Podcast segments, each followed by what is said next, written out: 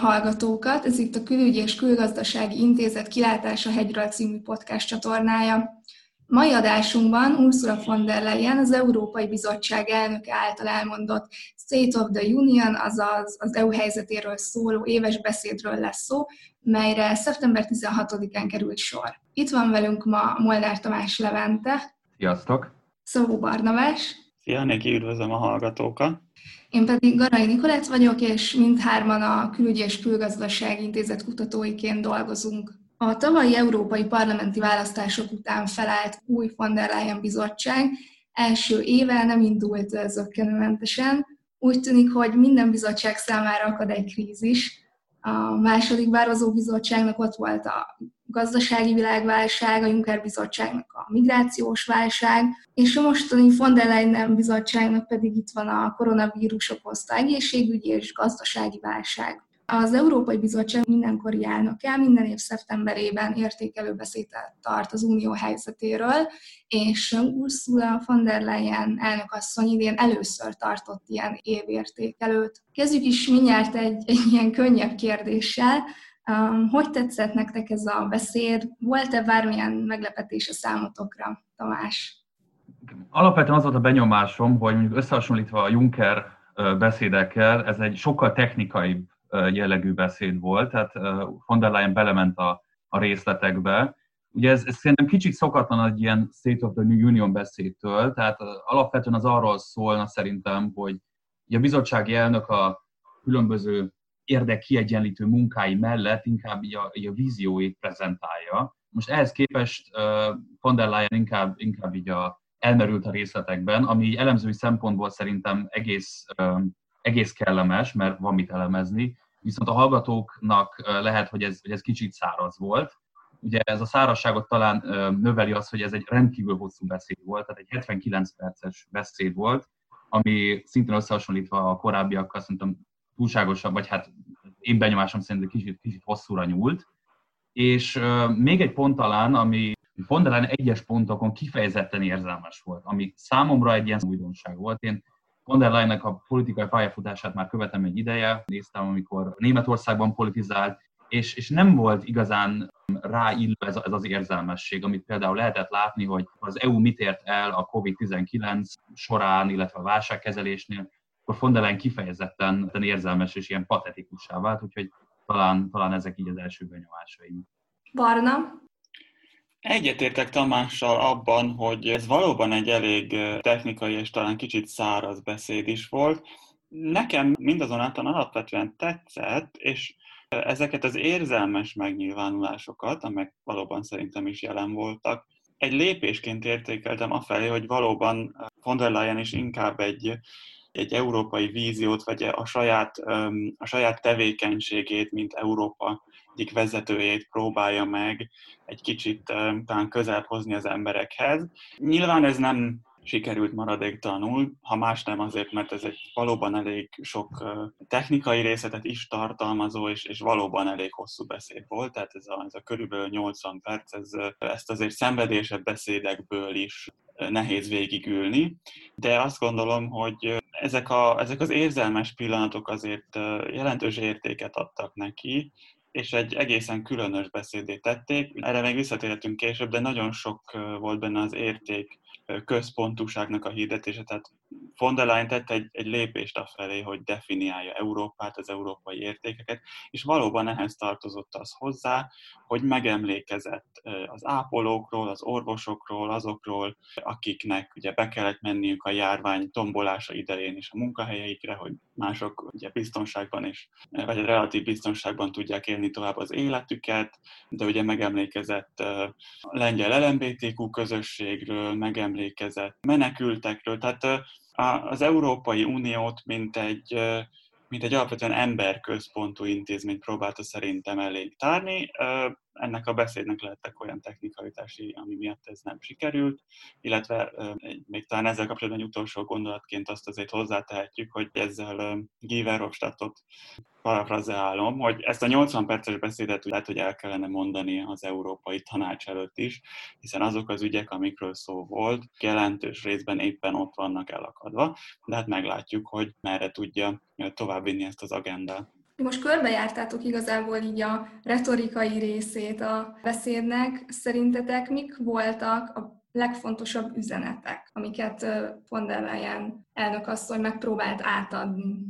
Egy szóban össze kellene foglaljam, mi volt az egész beszédnek a legfontosabb üzenet, akkor szerintem, szerintem a jólét. És akkor e téma köré fűzte fel az egész beszédet, kezdte az egészségügyi jóléttel. Ugye a COVID-19 miatt ez nem nagyon kell részletezzem, hogy, hogy ez, ez miért volt releváns majd aztán átváltott a szociális gazdasági jólétbe, piacgazdasági reformokat sürgetett, európai minimálbérről beszélt, és utána átváltott a környezet jóléte felé, itt erről majd szerintem szintén fogunk beszélni, itt a European Green Deal kapcsán több intézkedést említett meg, illetve cselekvési tervet vázolt fel. És felírtam magamnak egy, egy mondatot, hogy még talán a jólét mellett így a igazán fontos üzenet ennek a beszédnek, de most nem fogok kísérletet tenni arra, hogy ezt magyarra lefordítsam, úgy ezt angolul mondom. Tehát ez a mondat az úgy hangzott, hogy make change happen by design, not by disaster or dictate from others. Tehát ez a sok mindent elértünk a múltban, egy közösen sok minden történt, viszont itt az ideje Európának, hogy így a, a saját kezébe vegye, vegye a sorsát, úgyhogy szerintem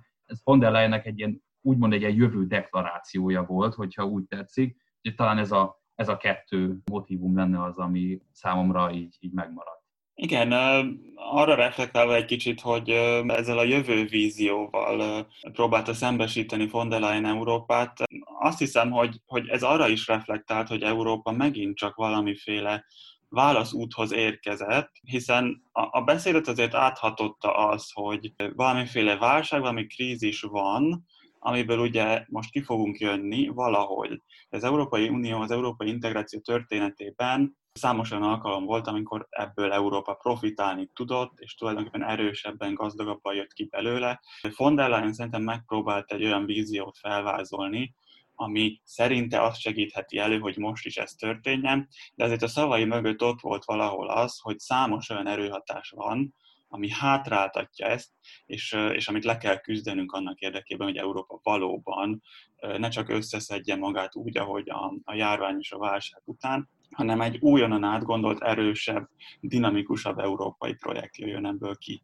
Szóval mindketten említettétek, hogy a beszédben nagyjából egy ilyen taxatív felsorolásban hallgathattunk meg, hogy milyen tervei vannak a bizottságnak, Ezekben a tervekben érződik-e szerintetek az, hogy von der Leyen azt ígérte, hogy ez egy geopolitikai bizottság lesz? Én azt gondolom, hogy felfedezhetjük ennek a nyomait, de itt egy kicsit tegyük azt félre, hogy továbbra is vannak nehézségeim azzal, hogy pontosan azonosítsam, hogy mi az a geopolitikai bizottság. Kiindultunk abban, hogy a beszéd valóban tele volt, hogy úgy mondjam, földrezi nevekkel, tehát Európán kívüli területek elég sokszor felbukkantak benne, tehát Szíriától Fehér Oroszországon keresztül a világ különböző térségeire tett utalásokat von der Leyen. Én, én ezt tánaként értékelném, hogy, hogy, hogy valóban próbálnak egy tartalmat adni, és ez alapján a Geopolitikai Bizottság ez talán azt jelentheti, hogy, és ez a felelősség kérdése is fölmerült a, a beszédben, hogy az Európai Unió egy felelős, hát mondjuk, hogy nagy hatalomként viselkedik a világban, tehát felelősséget érez olyan dolgokért is, illetve felelősséggel lép olyan, olyan célok megvalósítása érdekében is, amik nem közvetlenül hatnak rá, vagy nem a határain belül történnek, de ugye éppen a környezeti összekapcsolódások, vagy az, az emberiség általános jóléte miatt felelősséget kell vállalnia értük, és, és erőforrásokat kell csoportosítani rájuk, mert az Európai Unió határain túlról érkező politikai kihívások, agresszív diktatúrák, menekült kérdés, környezeti általánok, stb. stb. és csak úgy kezelhető, hogy az Európai Unió felvállalja a felelősséget, és ezzel gondolom, hogy igyekszünk példát is mutatni a több olyan nagyhatalomnak, akiknek ezt szintén meg kellene tenni annak érdekében, hogy ez a bolygó ez minden szempontból élhető legyen. Úgyhogy én körülbelül ezt tudtam ebből kiolvasni. Ez egy nagyon érdekes gondolat, még a geopolitikai bizottsággal kapcsolatban, még a beszéd előtt egy hónappal jött ki egy cikk a Foreign Affairs magazinban, aminek az volt a címe, hogy Europe's Geopolitical Awakening, tehát Európa geopolitikai ébredése, és a szerző Max Bergman azt írta benne, hogy a COVID-19 járvány úgy tűnik, hogy felébresztette a kontinenst az évtizedes gazdasági és politikai álmából, és felélinkítette az EU integrációs projektjét. És most itt visszacsatolnék Tamás által elmondottakra is. Mi említetted, hogy ez a beszéd tartalmazta azt szerinted, hogy Európa végre ne krízisek mentén tudjon előre haladni, ami ugye egyébként Jean Monnet-nak egy ilyen híres bölcselete, aki azt mondta ugye, hogy Európa válságokon keresztül épül. Tamás, mit gondolsz erről? Egyetértesz te ezzel a, az állítással, ami ebben a cikkben szerepelt? Középtávon ez hogy fog kinézni Európának a nagy geopolitikai ébredése, azt majd azt még kivárnám, és hogy milyen fejlemények lesznek. Azt szerintem el lehet mondani, hogy most rövid távon, mint hogyha a Covid felrázta volna Európát, és, és az európai külpolitikát is, és erre szerintem vannak egész konkrét fejlemények vagy események, amelyek alapján azt lehet mondani, hogy, hogy a, ebben a cikkben foglaltaknak van igazságtartalma. Hát én szerintem a COVID-19 hatására az európai szuverenitás támogató közössége az szerintem megerősödni látszik, és ez szerintem főleg annak a, az érzésnek a hatására van így, hogy az EU az, az nem csak igazából egy ilyen gazdasági érdekképviselet, vagy egy ilyen gazdasági tömb, hanem úgymond egy ilyen sorsközösség is. Együtt kell kijönnünk ebből a válságból, együtt vagyunk benne, és ez az összetartozás érzése, ez Szerintem, most ez lehet, hogy egy kicsit ilyen naív kijelentés lesz, de hogy az európai külpolitikát formáló körében irányvesztette őket arra, hogy mik is igazából így a, az értékek, amik, amiket mi így képviselünk. Tehát Láttuk például azt most így a konkrét e, eseményekre visszatérve, hogy az Európai Unió első ízben fogadott el kiberszankciókat Kína és orosz egyének és társaságok ellen. Volt itt hongkongi biztonsági törvény, amelyet az EU elítélt, és kéri Kínát egyre határozottabban, hogy vonja ezt vissza. Akkor voltak a belorusz választási eredmények, amelyeket nem fogadott el az Európai Unió, és itt különböző csatornákon keresztül már történnek bizonyos közvetítések, illetve, illetve ajánlatok a, a belorusz vezetés kapcsán, hogy új választásokat írjanak ki, amelyeket az OECD is, is monitorozik. Akkor látjuk Macron elnök nyomulását Libanonban, illetve amely számomra különösen érdekes itt az északi áramlat 2-nek a megépítése kapcsán felmerült az is, hogy esetleg leállítják az egész projektet. Itt az orosz állam agresszív lépései kapcsán, illetve hát egész konkrétan itt a Navalnyi mérgezés hatására. És szerintem Európában egyre jobban látjuk azt, hogy a körülöttünk lévő világ az kiszámíthatatlanabbá és agresszívebbé válik, ugye amerikai-kínai vetélkedés lehetne említeni, vagy orosz egyre agresszívebb lépéseket, és talán erősödhet Európában az a gondolat, hogy a multilaterális globális rend, mint olyan az diszfunkcionális lényegében, úgyhogy csináljuk meg magunknak a saját multilaterális rendjét Európában, ahhoz viszont határozottabb, normatívabb külpolitikai vonalvezetés szükséges. Barna, valóban, sőt szerintem az is érdekes lesz, hogy, látunk-e arra utaló éleket, hogy nem csak a külpolitikával foglalkozó, az befolyásoló döntéshozók, hanem hanem a lakosság, az állampolgárok is úgy élik át ezt a válságot, amiből levonják azt a következtetést, hogy az Európai Egység ugye mennyire fontos. Csak egy példát mondanék, évek vagy akár ugye egyes esetekben évtizedek óta tulajdonképpen nem volt olyan, hogy nekünk, mint európai polgároknak meg kell állnunk egy, egy belső határon, vagy adott esetben be sem léphetünk egy másik uniós tagállamba. Ezek a vírus elleni védekezéssel összhangban meghozott intézkedéseknek voltak köszönhetők. Tehát az én, az én egyik ilyen kérdésem vagy, vagy gondolatom ehhez az az, hogy, hogy vajon az Európai Egység fontosságát és az Európai Unió olyan szervezetként való, vagy olyan viszonyítási pontként való elismerését, ahol ugye egységben az erő, ez segíti-e a lakosság az állampolgárok körében. Talán ezt is inspirálhatja von der Leyen beszéde, meglátjuk. Még egy dolog talán, amit szeretnék visszacsatolni a, a beszédhez. Szoktak különböző ilyen intézetek vagy, vagy sajtóorganók mérni azt, hogy, hogy a publikum, jelen esetben itt ugye a európai képviselők, a politikusok, az Európai Parlament tagjai, illetve hát a bizottságnak a tagjai, ők voltak, akik tapsoltak és én erről még nem olvastam semmilyen tudományos kimutatást, hanem csak így a saját szubjektív benyomásom alapján próbáltam mérni, hogy hol tapsoltak a legtöbbet. És igazából kettő ilyen eset volt, ahol um, szokatlanul hosszan tapsoltak. Az egyik az von a felvetése, hogy az európai külpolitikai döntéshozatalban álljanak át a minősített többségi döntéshozatalra, de legalábbis az emberi jogok, illetve a szankciók területén. Úgyhogy ez egy, ez egy régi lemez, igazából erről már sok vita volt, hosszú ideje mennek már itt a, a, az egyeztetések, de úgy tűnik, hogy, hogy mostán ez is erősödhet még jobban a COVID hatására, hogy, hogy álljanak át a, a QMV-re. A másik pedig az belülre szól, hogyha a QMV az kifelé szól, akkor a másik az belülre szólt, itt az európai értékeknek a védelme volt, ezt Barni már említette is itt a, nem tudom, hogy nevesílte konkrétan, hogy lengyel LMBTQ közösségek, de hogy LMBTQ őket meg kell védeni, és, és Európa ki fog állni értük. Itt is elég, elég hosszan tapsoltak a, a, a teremben résztvevő emberek, úgyhogy talán ez a, ez a kettő volt az, ami igazából kitűnt a többi, a többi közül.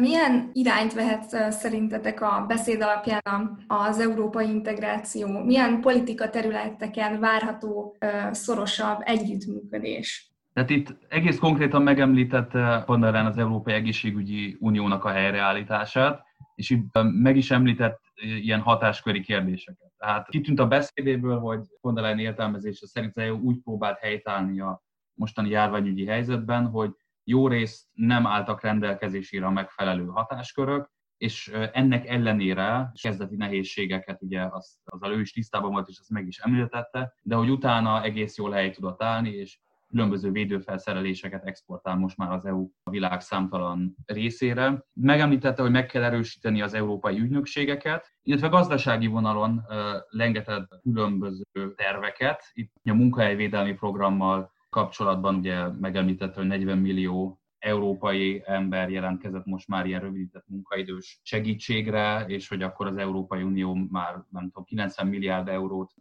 rá is bolintott, hogy ennyit fognak kapni a különböző tagállamok. És ennek kapcsán megemlítette, hogy az egészségügyi védekezés mellett a gazdaság és a szociális védekezés is szükséges, és itt a minimálbérnek a keretrendszerét jelentette be. Kíváncsian várom itt a, a fejleményeket. Ugye von der Leyen a konzervatív politika családhoz tartozik, úgyhogy meg is említette, hogy ő itt így alapvetően a kollektív szerződéseket pártolja, az ilyen egységes minden, mind a 27 tagállamban lévő állampolgároknak az egységes érezése helyett, ami hát szerintem a vállalatokat hozza egy előnyösebb helyzetbe itt a kollektív tárgyalás kapcsán, de hát meglátjuk, hogy mi lesz ebből.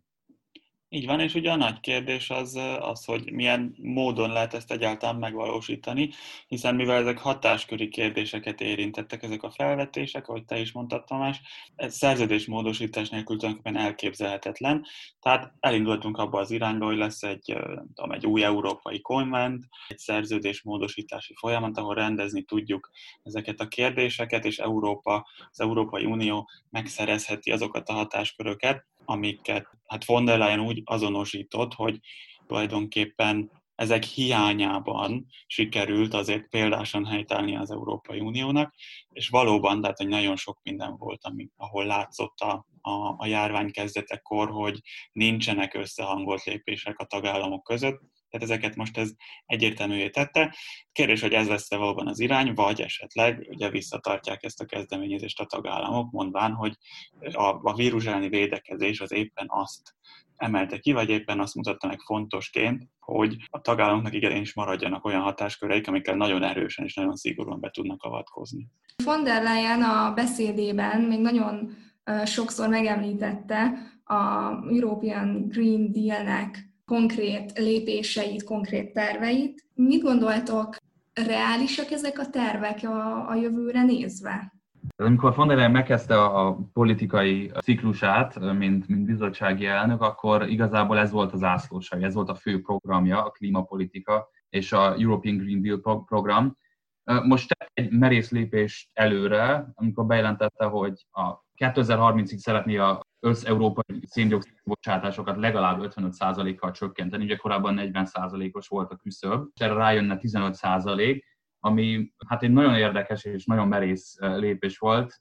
Az ő érvelése szerint az EU-nak így példával kellene vezetni, és a ez a Next Gen EU volt, tehát ez a helyreállítási alapnak a finanszírozását, az, az egy részére azt hiszem 30%-át ilyen zöld kötvényekből is szeretnék majd megoldani. Azt hiszem, hogy a különböző sajtóorgánumok ezt emelték ki igazából, ezt a, ezt a bejelentést, és ezt az 55%-ot, mint ez a beszédének a legfontosabb részeit. Megint csak kérdés az, hogy hogy a tagállamok ezt hogy fogják fogadni, vagy egyáltalán hogy elfogadni. Volt egy ilyen eleme ennek az 55%-nak, amit most már a egyes elemzések is emelnek, hogy itt azért van egy ilyen könyvelési trükk ebben az 55%-ban, tehát korábban például a különböző agrár, illetve, illetve erdőknek a, a széndiokszid elnyelése, kibocsátása az nem számított bele ebbe a, a régi 40%-ban, na most ők ezt bele akarják számolni, tehát hogy különböző európai erdőségek, vagy, vagy természetes vizek, vagy ilyesmik, azok mennyi széndiokszid elnyelési kapacitással rendelkeznek, és ez már bele lenne kalkulálva ebbe az 55%-ba, úgyhogy felmerült ilyen kritika, hogy ez ilyen kicsit ilyen felvizetett 55% lenne,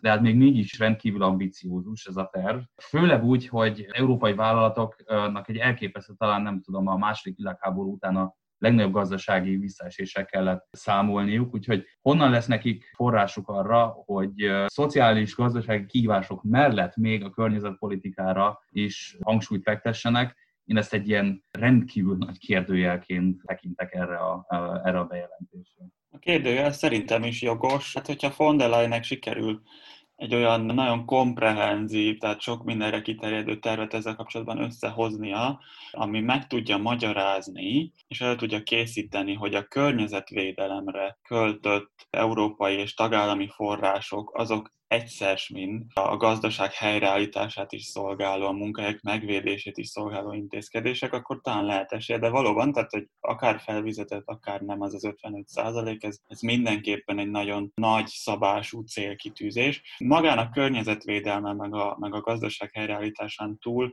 kicsit talán itt is megjelenik az a tanulság, amit von der Leyen és az Európai Unió vezetői levonhattak a koronavírus járvány európai berobbanásakor, hogy tudnék Európa nagyon sok mindenben nagyon kitett a világgazdaság más szereplőinek. Elég arra gondolni, hogy a kezdetben, meg hát azt gondolom, hogy talán még most is, orvosi felszerelésekből, maszkokból, stb. elsősorban Kínától lehet ugye beszerezni dolgokat.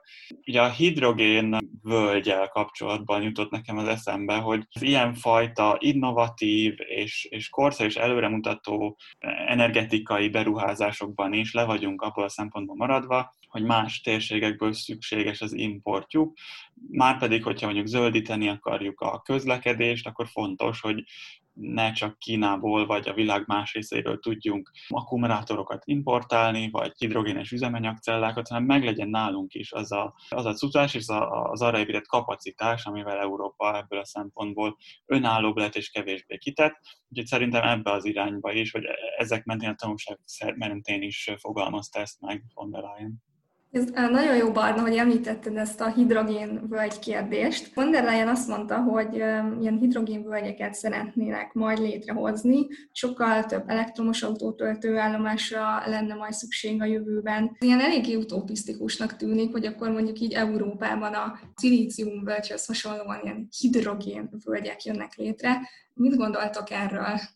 Én alapvetően azt gondolom, hogy a mostani bizottság szerintem sokkal jobban ért a marketinghez, mint az előző. Tehát, hogy blikfangos kecsi dolgba be lehessen csomagolni a tartalmat, ez szerintem mindenképpen jobban csinálja a von mint, mint, mint Juncker annó. Nem tudom, hogy mi lesz ebből. Szorni által mondtak reflektálva, azért ez egy gazdasági kérdés is, tehát hogy lehet, hogy elképesztő forrásbefektetés árán tudunk mi is Európában ilyen akkumulátorgyárakat hozni, de hát nyilvánvalóan itt az lenne az érdek alapvetően, hogy valahogyan ott legyen a termelés, ahol, ahol meg is vannak az erőforrások, és nem tudom, vagy nem vagyok benne százszerzékig meggyőződve, hogy ennek kapcsán ez, a, ez az autark hozzáállás, hogy mindent mit csináljunk magunk, ez, ez, ez kifizetődő lesz a nap végén de kétség kívül ez egy ilyen megragadja a figyelmet, ez, hogy európai hidrogénvölgyet fogunk csinálni, és talán az embereknek, akik követik a politikát, meg a politikai folyamatokat, ez talán itt is mond valamit, vagy, vagy így, így megragadja a tekintetet, hasonlóképpen, mint a, a belengetett európai Bauhaus projekt, ami szintén nem tudom, hogy, hogy itt mi, mi lesz az elképzelés. Az, hogy ilyen az európai építészeti művész kollektívákat, meg őket így integráljuk, és őket támogassuk, én ezt pozitívnak tartom, de még igazából nem látom, hogy, hogy itt mi lesz a lényeg. Igen, hát ez érdekes kérdés, hogy, hogy ezeket a valóban nagyon-nagyon hangzatos és hát figyelemfelkeltő kifejezéseket hogyan fogja megtölteni tartalom. Hiszen azért, ha azt mondjuk, hogy, hogy, hogy európai Bauhaus projekt, meg, meg európai hidrogénvölgyek, most én ezekhez tudok egy képet társítani, de hogy nekem például egyáltalán nem ért, egy, lenne magától egyértelmű, hogy itt mire is gondolhatott a szerző, de hát reméljük, hogy ebből valamilyen épkézláb és előremutató kezdeményezés valóban ki tud nőni. Én köszönöm szépen Molnár Tamás Leventének és Szabó Barnabásnak, hogy itt voltak velünk, és ilyen hosszasan és mélyre tudtunk beszélgetni a von der Leyen bizottság terveiről, és köszönjük szépen a hallgatóknak is, hogy itt voltak velünk. Kövessenek minket a Külügy és Külgazdasági Intézet SoundCloud és Spotify csatornáján is.